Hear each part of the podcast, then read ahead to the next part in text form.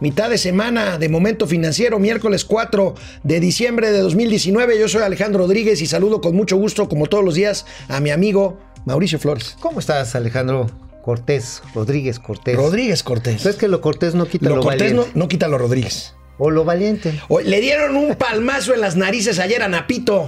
Tómala, varón. Ahorita les platicamos. Esto es Momento Financiero. El espacio en el que todos podemos hablar. balanza comercial, Inflación, evaluación, tasas de interés, momento financiero, el análisis económico más claro, objetivo y divertido de Internet. sin tanto choro. Sí, Y como les gusta, peladito y a la boca. ¡Órale! ¡Vamos, réjete bien! Momento financiero. Ayer Mauricio Flores nos platicaba aquí de esta iniciativa impulsada por el senador Napoleón Gómez Urrutia de, pues, de hacer eh, graves los delitos y, como que decir que es delincuencia organizada cuando hay irregularidades en las empresas de outsourcing. Esto, esto está bien en cuanto a corregir las fallas en las empresas de outsourcing, pero la mayoría de las empresas de outsourcing dan un servicio importante y representan una parte importante del empleo en este país. Bueno, pues esta, ayer mismo decíamos que esta eh, re- iniciativa iba a pasar por comisiones, la aprobaron los morenistas en comisiones, pero ¿qué creen? Amigo, Monreal y la, coordinación, la Junta de Coordinación Política, para atrás los fielders y dijeron, no pasa. La Jucopo, sí, es la Junta de La Junta de Coordinación Política del Senado, Eh, pues encabezada dieron, Ricardo les Monreal. dieron, les dieron ahora sí, como dirían por chicuelinas, sí, este, te, ¿te acuerdas de este pase así por chicuelinas, que Chicuelinas. hacen los, los toreros? Sí, pues sí, así sí. le hicieron, así se la dejaron Cayetano Frías al señor Napoleón Gómez Urrutia, se enojó mucho.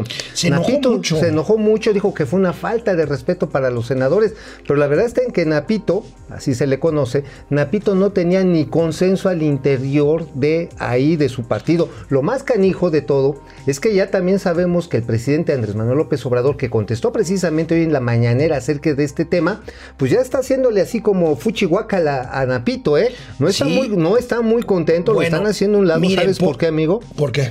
Porque eso está atorando lo que ya está de por sí atorado. El Temec. El Temec. El Temec. Eso es lo que no le gusta al obvio que Napito tiene intereses con sindicatos No. de Estados Unidos. No, canadienses. Y los sindicatos de Estados Unidos y canadienses. Pero Pero, sobre Estados todo Unidos. canadienses. Sobre todo Canadienses. Pero bueno, los sindicatos en general, pues están defendiendo la mano de obra americana y canadiense en este caso. Y nunca les gustó el TLC y tampoco les gusta el TEMEC. Bueno, de hecho no les gusta México. De hecho, no les gusta México. Son gente, son, son gente del ala más radical y más eh, nacionalista. nacionalista y, hasta xenófoba, ¿no? Sí, dice, no, no, a ver, no queremos que los trabajos americanos de, la, de, los American Whites se vayan ahí a los Mexican Beans, ¿no? El caso es que el outsourcing representa una buena parte del empleo directo y- e indirecto de este país. Entonces, cuando está bien hecho, no tiene nada de malo. Al contrario, tenemos un cuadro que publica hoy el periódico Reforma que resume muy bien los peligros de esta ley que finalmente fue, atrapada, atorada, la ley Napito. Se va a Parlamento abierto, ami- amigo, pero bueno, ¿Qué según la IP, representa? los focos rojos son estos. A ver, ¿qué representa esto? De acuerdo al oficio, al oficio que se publicó ayer por parte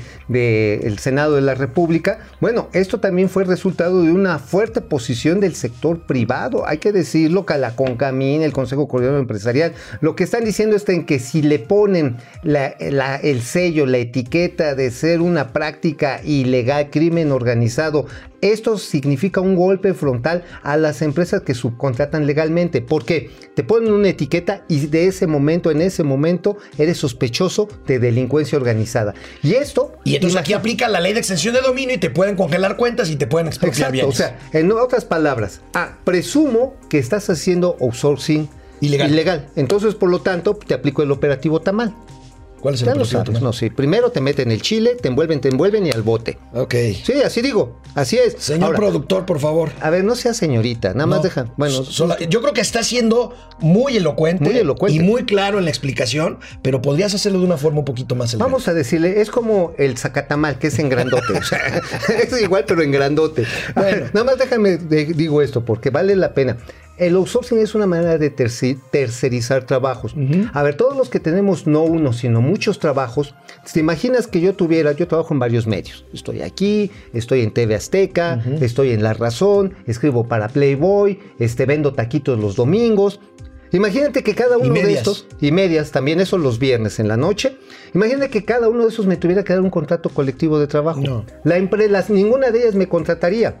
¿Qué hago? Digo, ok, contrátame, pero no me pongas de tiempo completo porque yo no puedo estar ocho horas continuas en este trabajo porque ahora sí voy de medias y medias horas trabajando. Y el caso es Eso es lo que, que de progresar esta iniciativa, pues estaría dando un golpe importante, pues no solo a la subcontratación, sino al empleo. Al en empleo. México. ¿Tienes el dato de qué porcentaje representa de empleo eh, sub- sí, la subcontratación? Una tercera parte de la Son fuerza. 30%. de- sí, el 30%. Wow, Estamos es hablando de muchísimo. 8.4 millones de personas que trabajan hoy en bajo el outsourcing legal, que sí les pagan prestaciones, que sí les pagan reparto de utilidades, que reciben capacitación, que les forman ahorro para el retiro y la jubilación, tienen seguridad social y obviamente Híjole. sirve para el trabajo parcial.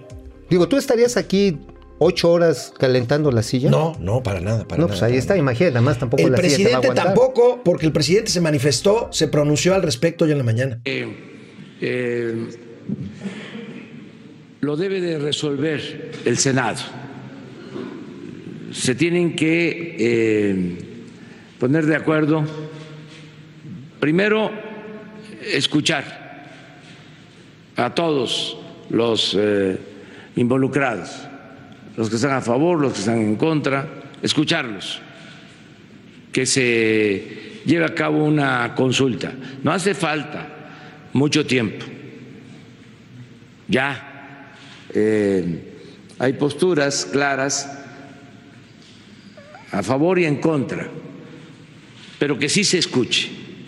Ese es mi punto de vista, que se escuche a todos, todo el que tenga algo que plantear, que se abra un proceso de consulta tanto eh, del sector empresarial como del sector obrero y especialistas y ciudadanos, todos que opinen. Eso lo puede hacer el Senado. Es una opinión respetuosa. Y después de eso, que sean los senadores de manera libre los que decidan y confiar en los senadores, confiar en el Senado de la República. El Ejecutivo no tiene una postura definida sobre esto. El presidente no tiene postura en el tema no, outsourcing. sí, Yo sí, creo que sí. la tiene. No, no, no, sí la tiene. Él dice que no la tiene, pero yo No, creo que no, sí la tiene y muy clara. No, y de hecho lo que le está diciendo, y ahí lo siento por Napito, porque le está rascando aquellito al, al Tiger. Sí, sí, porque le está diciendo, a ver, tenemos que escuchar. Y Napoleón Gómez Urrutia está defendiendo su posición diciendo, no, lo que pasa está en que ya tuvimos parlamento abierto en la primera mitad del año y esta iniciativa, la mía, es conforme a lo que ya se había discutido. Y el presidente está diciéndole, no, vamos a escucharlos otra vez a todos. Este parlamento abierto se va a estar desarrollando por allá de febrero y marzo. Obviamente, el señor Napoleón Gómez Urrutia le disgustó, pero pues, pues ahí, ahí está su patrón, ¿no? Entonces, a ver. Pues sí, vamos a ver en qué termina esto. Se va para el año que entra. Vamos a ver qué pasa. Seguramente. Eh, no Pues está nada tener un- contento, vamos a tener, vamos a tener algún especialista aquí Sí, en breve. para los días este, que siguen. Bueno, comentarios. Juan José Medina Ordaz, saludos desde Sombrerete. Saludos. Hola, Juan José. Nuevamente, Eh, Julia qué León, siempre atenta. Julia, Hola, gracias. ¿cómo están, Qué chicos? cariño. Hoy no tuve falta. Qué bueno, aquí estamos. Asistencia y estrellita en la besote, frente. Artur Ontivero, saludos. Fernando Bedoya Valencia, saludos desde Colima. Saludos, saludos allá Eh, de Héctor Martínez, Colima. eh, me bloquearon mi sello y me dijeron que si no pagaba no me lo regresaban y que después metiera mi aclaración que, que puede tardar hasta dos años. ¿Te refieres a tu sello digital para, facturar? Sí, Eh, eh, es un- bastante rápido. Si arreglas el tema pendiente que tienes, si tienes deudas, las tienes que pagar. Si lo arreglas rápido es bastante. Si lo, arre- si lo pagas Llegas es a una conciliación, rápido. puedes llegar a una Y te conciliación. te esa, devuelven el y sello te lo- bastante rápido. Pero eso ¿eh? sí, no te quitan la deuda, ahora sí te la sí. aplican. Tienes que, puedes llegar a un acuerdo de pagos, ¿eh? Eso Juan sí. José Medina Ordaz, soy campesino que a caballo ando con mi celular escuchándolos. ¡Hombre! Eso. ¡Arre! Arre. Fernando Bedoya, Mira. siempre los veo, nunca me los pierdo, pero ando tan ocupado con la maestría que nunca puedo comentar. Me hacen más amenas las 56.557 hojas a mano. ¿Está bien? Órale. Pues muy trabajador, Fernando. Hombre, Jorge Amezquita hecho. Torres, el problema de, es que el outsourcing no registra el sueldo completo. Saludos, compadre. Saludos. Pero, a ver, ahí, ¿qué comentario tienes? Que no registra el sello completo. El, No, sueldo completo. depende en qué empresa estés. Dep- depende. Hay unas mañosas que no solamente no registran tu Que esas salario hay que completo. combatir. A esas. Porque además esas no solamente te, te retienen la lana, sino que además no te dan reparto de utilidades. Y es más, cuando te tienes que retirar, resulta que te dieron una cotización así para tu salario base.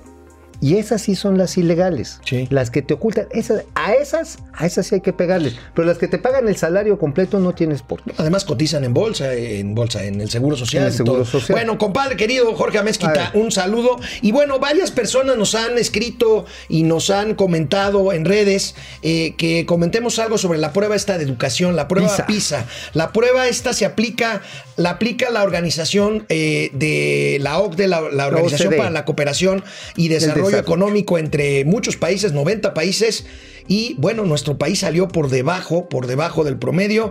En el caso de México, la OCDE evalúa a s- casi millón y medio de estudiantes mexicanos de 15 años de edad. Ahí vamos a el ver los 66% de la población de esta edad. Vamos a ver los Ahí resultados. tenemos. ¿Dónde estamos? A ver, ¿Dónde hasta arriba estamos? está China. Bueno, China, pero bueno, hay que recordar en qué parte de China lo hicieron. Lo hicieron en las zonas costeras, en cuatro de las regiones más industrializadas. Y vemos que qué bárbaros, pues están en matemáticas y ciencias, están a todo lo que da. El máximo son 600 puntos. China está en 555. en lectura, matemáticas 591, ciencias 590. Ahí ¿Dónde está anda, ahí anda, ahí anda Singapur. Uy, México, ya nos tenemos que ir a la otra hoja. a ver, no- nos regresamos al anterior, por favor. No, no Lo que pasa es que quiero hacer un chistorete malón. Ay, bueno, está a ver, bien, si nos regresamos al anterior, Ay. ¿en qué lugar está Finlandia? Si Finlandia debe de estar Finlandia, ahí está como en el sexto. Bueno, ahí está México a media tabla, 400. abajo de media tabla. Abajo de media tabla. Finlandia, Finlandia sí es la que está en 520. puntos. 420 en, en- en lectura, Lectura. Ajá. 409 en matemáticas y 400. 424. Miren, aquí tengo un comentario que hacerles. Esto, primero. ¿Qué es mide? Primero, ¿qué mide? Primero, yo creo que es importante decir, a ver, hablemos de política educación. Hemos hablado muchísimo de la reforma educativa, que la mal reforma llamada educativa, que la nueva reforma, que la CENTE, que no sé qué. Han presumido en esta administración de la mal llamada cuarta transformación que más estudiantes se han incorporado, sobre todo jóvenes y niños, al sistema. Ok, tenemos más matrícula y sin embargo es el peor año que hemos salido en estas tres variables que mide la OCDE. Esto indica que no necesariamente la masificación educativa da una mejor calidad. A ver, en la aquí es importante amigo. mencionar que esta evaluación que hace la OCDE se desarrolla desde el año 2000 Sí. y que México ha estado estancado en estos 18 años en el mismo nivel. Y es más, si ya empezamos a desmenuzar los números, que a final de cuentas, ¿qué quiere decir la prueba PISA? Quiere, mide las habilidades de comprensión, de socialización, las capacidades de abstracción en función del conocimiento y la socialización y la capacidad de adaptación a las nuevas tecnologías. Es decir, si la educación te está ayudando como para entender los nuevos trabajos. Oye amigo, dentro de 20 años, este trabajo probablemente ya ni siquiera sea necesario. A lo mejor ya lo transmitimos directamente al cerebro, ¿no? Sí, y eso ahora. Es factible. Amigo, aquí me encuentro por aquí algunos mensajes que me preguntan, ¿y esto qué diablos tiene que ver con la economía y con las finanzas? Pues bueno, si uno no está educado, va a terminar de comentarista de noticias. o peor, no generamos Producto va, Interno va- Bruto. va a terminar, somos brutos, pero producto quién sabe. A lo mejor hasta terminan como, eh, como productores de programas de televisión, Mire, como nuestros amigos de allá abajo. Déjeme, déjeme, déjeme, déjeme hacer una glosa de esto. Yo creo, si ustedes ven los países de la primera mitad de la tabla, son países desarrollados. O sea, son países donde podemos inferir fácilmente que el nivel de desarrollo, sobre todo los que se, Interno Bruto sobre per todo cápita. los que se han desarrollado en los últimos 30 o 40 años, Singapur, Corea, tiene que ver directamente con que le han apostado fuertemente a la educación china. El Producto Interno Bruto, para que no lo hagamos tan largo, resulta que, por ejemplo, en el, estado de, en el caso de China, ha crecido vertiginosamente en los últimos 12 años. Sí. 12 años prácticamente se ha duplicado. El de Estados Unidos, que también ahí está de media tabla para arriba, duplica el ingreso per cápita, no duplica, multiplica 10 veces el ingreso per cápita mexicano. A ver, otra cosa. ¿Cuánto gana un egresado de la universidad? ¿Cuánto gana alguien de maestría y cuánto gana alguien de secundaria trunca? Ahí les van los datos de Mexicanos Unidos contra la Corrupción. Esto es importante mencionarlo. De un estudio que se realizó hace 10 años. Resulta que, y esto se ha mantenido más o menos constante, si lo actualizamos, el salario de un ingeniero con maestría en promedio está entre 60 mil y 80 mil pesos mensuales. ¿Cuánto gana un egresado de una licenciatura o una carrera profesionista simple como médico? Anda entre los 20 y los 35 mil pesos. Vean nada más la brecha. Ahí es un 100% menos. No, es- ajá. Pero alguien que está con la secundaria trunca, muy probablemente su ingreso está de entre 15 mil y quin- y 5 mil pesos. ¿Sabes qué? A mí me llama la atención aquí cuando, cuando yo comento esto, muchos me dicen, oye, pero Bill Gates este, eh, y este Steve Jobs, este, Lo no, hicieron en no, sus- esos son garbanzos de alibra, Son son excepciones que confirman la regla. Son sí hay una relación directa. Bueno, pues eh, yo creo que esto es importante. Nos pidieron que comentáramos esto. Ahí Oye, está. quiero, quiero que añadir, quiero añadir algo que es muy importante. En el caso es que las mujeres están peor situadas que los hombres. Ahorita regresamos. Bueno, pasando a otro tema, querido amigo. Fíjate que me llamó mucho la atención la nota principal de nuestros queridos amigos del economista de hoy. Saludos. ¿Cuál es la entidad pública que recibe más recursos para infraestructura, mi querido amigo? Mm, Pemex. Pemex. Petróleos Bueno, Mexicanos. Petróleos 200 Mexicanos. 280 mil millones de pesos va a recibir de presupuesto para el 2020. Sí, este, para el 2020. Sí, el periódico El Economista, hoy, hoy, fíjense nada más, Madre 72% de su ejercicio en obra pública. O sea, es el que más presupuesto tiene para obra pública y es el que menos lo ejerce. ¿A Pues qué se deberá esto, amigo? Pues eh, a inexperiencia. A inexperiencia. Bueno, por no falta- decir a incapacidad. No, pues a falta de oficio. Sí. Mira, desafortunadamente Pemex está atorada y no le está pagando a sus proveedores, ¿eh? Ay, ya lo Ese es habíamos otro dicho. tema que te iba a 100 preguntar. mil millones de pesos atorados que no les paga. A ver, yo ya tengo una hipótesis que he ido preguntando con algunos empresarios que son, presta- eh, son contratistas en Pemex. Ahí les va. Por un lado, la factura petrolera está cayendo. Les hicieron las transferencias, los apoyos, todo lo que los mexicanos les que tuvimos que transferir, cerca de 100 mil millones de pesos este año. Y resulta que no lo están logrando aplicar. Pero mientras, como no lo han logrado apli- aplicar, están ganando menos, pero al mismo tiempo Pemex le tiene que reportar a la federación que está gastando mucho en programas sociales. Entonces, como no les alcanza la lana porque no lo supieron invertir para generar más lana, pues ¿qué crees? Se están financiando en los proveedores para seguir pasándole la lana al gobierno federal y siga pagando a los viejitos, a los ninis, a las madres solteras. Bueno, pues. O sea, eso, se- Oye, ¿sabes cómo se llama? ¿cómo? Ordeñar a la vaca flaca. Así de simple. O agotar a la gallina de los, los huevos de oro. O dejar nada más como Bueno, gallina. el día de ayer, amigo, estuve en un seminario muy interesante organizado por la Asociación Mexicana para la Protección de la Propiedad Intelectual. Fíjense que hay un tema que ha estado hablándose mucho últimamente, lo hemos tocado aquí en Momento Financiero, el tema del etiquetado de alimentos procesados. Fíjense que, pues esto siempre oímos hablar a nutriólogos, a médicos, a psicólogos, en fin. Ayer en este seminario, abogados expertos en propiedad intelectual dijeron, el nuevo etiquetado que ya fue aprobado, pero que su, digamos, instrumentación está discutiéndose en el seno eh, del Congreso eh, de la Unión y de la, y de la Comisión de, de Federal Mejora Regulatoria, de la, CONEMER, este, pues fíjense que resulta que el nuevo esquema de sellos de advertencia, este que tiene sellitos de alto en azúcares y todo, que Etiquetas se propone negras, ¿no? etiquetas negras, eh, resulta, Ahí ahí está, resulta que viola varias disposiciones legales internacionales que tienen que ver con propiedad intelectual, amigo. Tú ya habías dicho algo en el sentido que iban a prohibir que pusieran personajes Ajá. y leyendas comerciales. Exacto. Y esto viola artículos internacionales. al Bueno, ya no puedes ¿eh? ponerle regalos, promociones, nada que incentive el consumo del producto. Imagínate, vamos a hablar de un caso hipotético. Chicharrones Alex. Entonces, tiene que salir mi amigo Alejandro Rodríguez promocionando los chicharrones Alex. Entonces, como son presun- presuntamente altos en colesterol, entonces ya tendrían que quitar la figura de mi amigo. Pero ojo, están violando sus derechos de propiedad intelectual sobre su persona, sobre su nombre, y eso es anticonstitucional. Es más, a lo mejor tú puedes patrocinar también unas croquetas para perro. Pues, tu etiqueta debe ser alto en ñerismo. pero grueso. Imagínate, no apto para fifís. Imagínate, me ponen el sello negro y no puedo comercializar mi figura. Eso- Bueno, bueno, hoy el presidente insiste en que nadie puede ganar más que él. Otra A ver, vez. vemos qué, qué dijo el presidente. Para que no quede ninguna duda, se envió una nueva iniciativa de ley con el propósito de que nadie pueda ganar más que lo que obtiene el presidente. Y que eh, no procedan, eso es lo que se busca, eh, los juicios de amparo,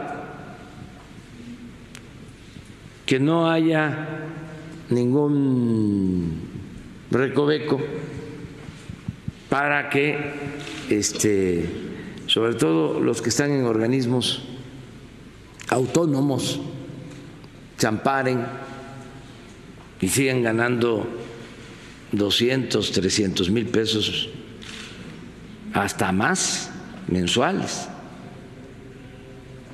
no los 108 mil que es lo que obtiene el presidente. Eh, y, y para abajo de eso. Entonces, este, en todos los casos de los sueldos, en lo que corresponde al Ejecutivo, eh, es eh, ese sueldo más inflación para el 2020. En el caso de los trabajadores al servicio del Estado, eh, se aplica el que quienes obtengan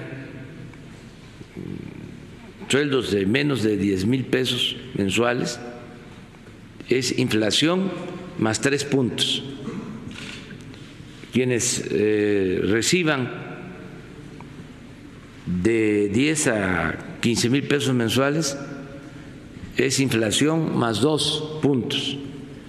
Y quienes eh, perciban de 15 a 20 mil pesos mensuales, inflación más un punto. Y de 20 para arriba, inflación. Oye, amigo, ¿Dónde te ubicas? pues este, pues yo sí le ando ganando al presidente. Entonces, soy de Fifi de Fifilandia. Entonces Pero te tienen que bajar el sueldo. O tú tienes que bajarte para acá. No, digo, A ver, señor, pero- porque tú tienes más, tú también ganas Dios un buen lana. No, ahí está. Bueno, pero no, ver, no hay manera. Con este, hombre, con este hombre no hay manera. Este programa es un programa de finanzas y Pues es que no quiere bajar serios. su salario. Bueno, a ver, amigo, ¿por qué no mejor nos preguntas? ¿Por qué no mejor nos cuentas? Mira, hay un litigio, hay un durísimo. pleito muy duro. Resulta que hace año y medio más o menos. Dos años. Dos años ya, Cacho, ¿verdad? sí. En junio de 2017, Mexicanos contra la Corrupción, esta asociación, esta asociación con la que se ha peleado incluso el presidente de la República, eh, porque pues no le gustan los estudios que hacen, este, porque pues ahora sí que hágase la Y los transparencia amparos. en los bueyes de mi Y compadre. los amparos ¿no? que metieron en el caso de Santa Bueno, Lucía. el caso es que Mexicanos contra la Corrupción y la Impunidad publicó una investigación periodística en la cual se dio a conocer la manera en que Grupo IUSA, este de Carlos Peralta, este de los medidores de luz, Los guatímetros. Así es, los medidores de luz que todos tenemos en nuestras casas. Bueno, resulta de que ganaron la totalidad de las licitaciones para la adquisición de estos medidores. Y bueno, creo que Carlos Peralta se enojó y creo que están Y en bueno, pleito terrible. ¿verdad? Finalmente, quien agarra y dice no hay foul por parte de Yusa es la propia Comisión Federal de Competencia. No hay coco, no hay delito. ¿Y qué creen? Yusa va a demandar a Mexicanos Unidos contra la corrupción. Pues se va a poner bueno, ya los tendremos al tanto Un de este pleito nuevo pleito. grandísimo, Por lo empresarial. pronto, nos vemos mañana jueves aquí en Momento Financiero, amigo. Nos vemos. Nos vemos. Vamos, réjete bien. Momento financiero.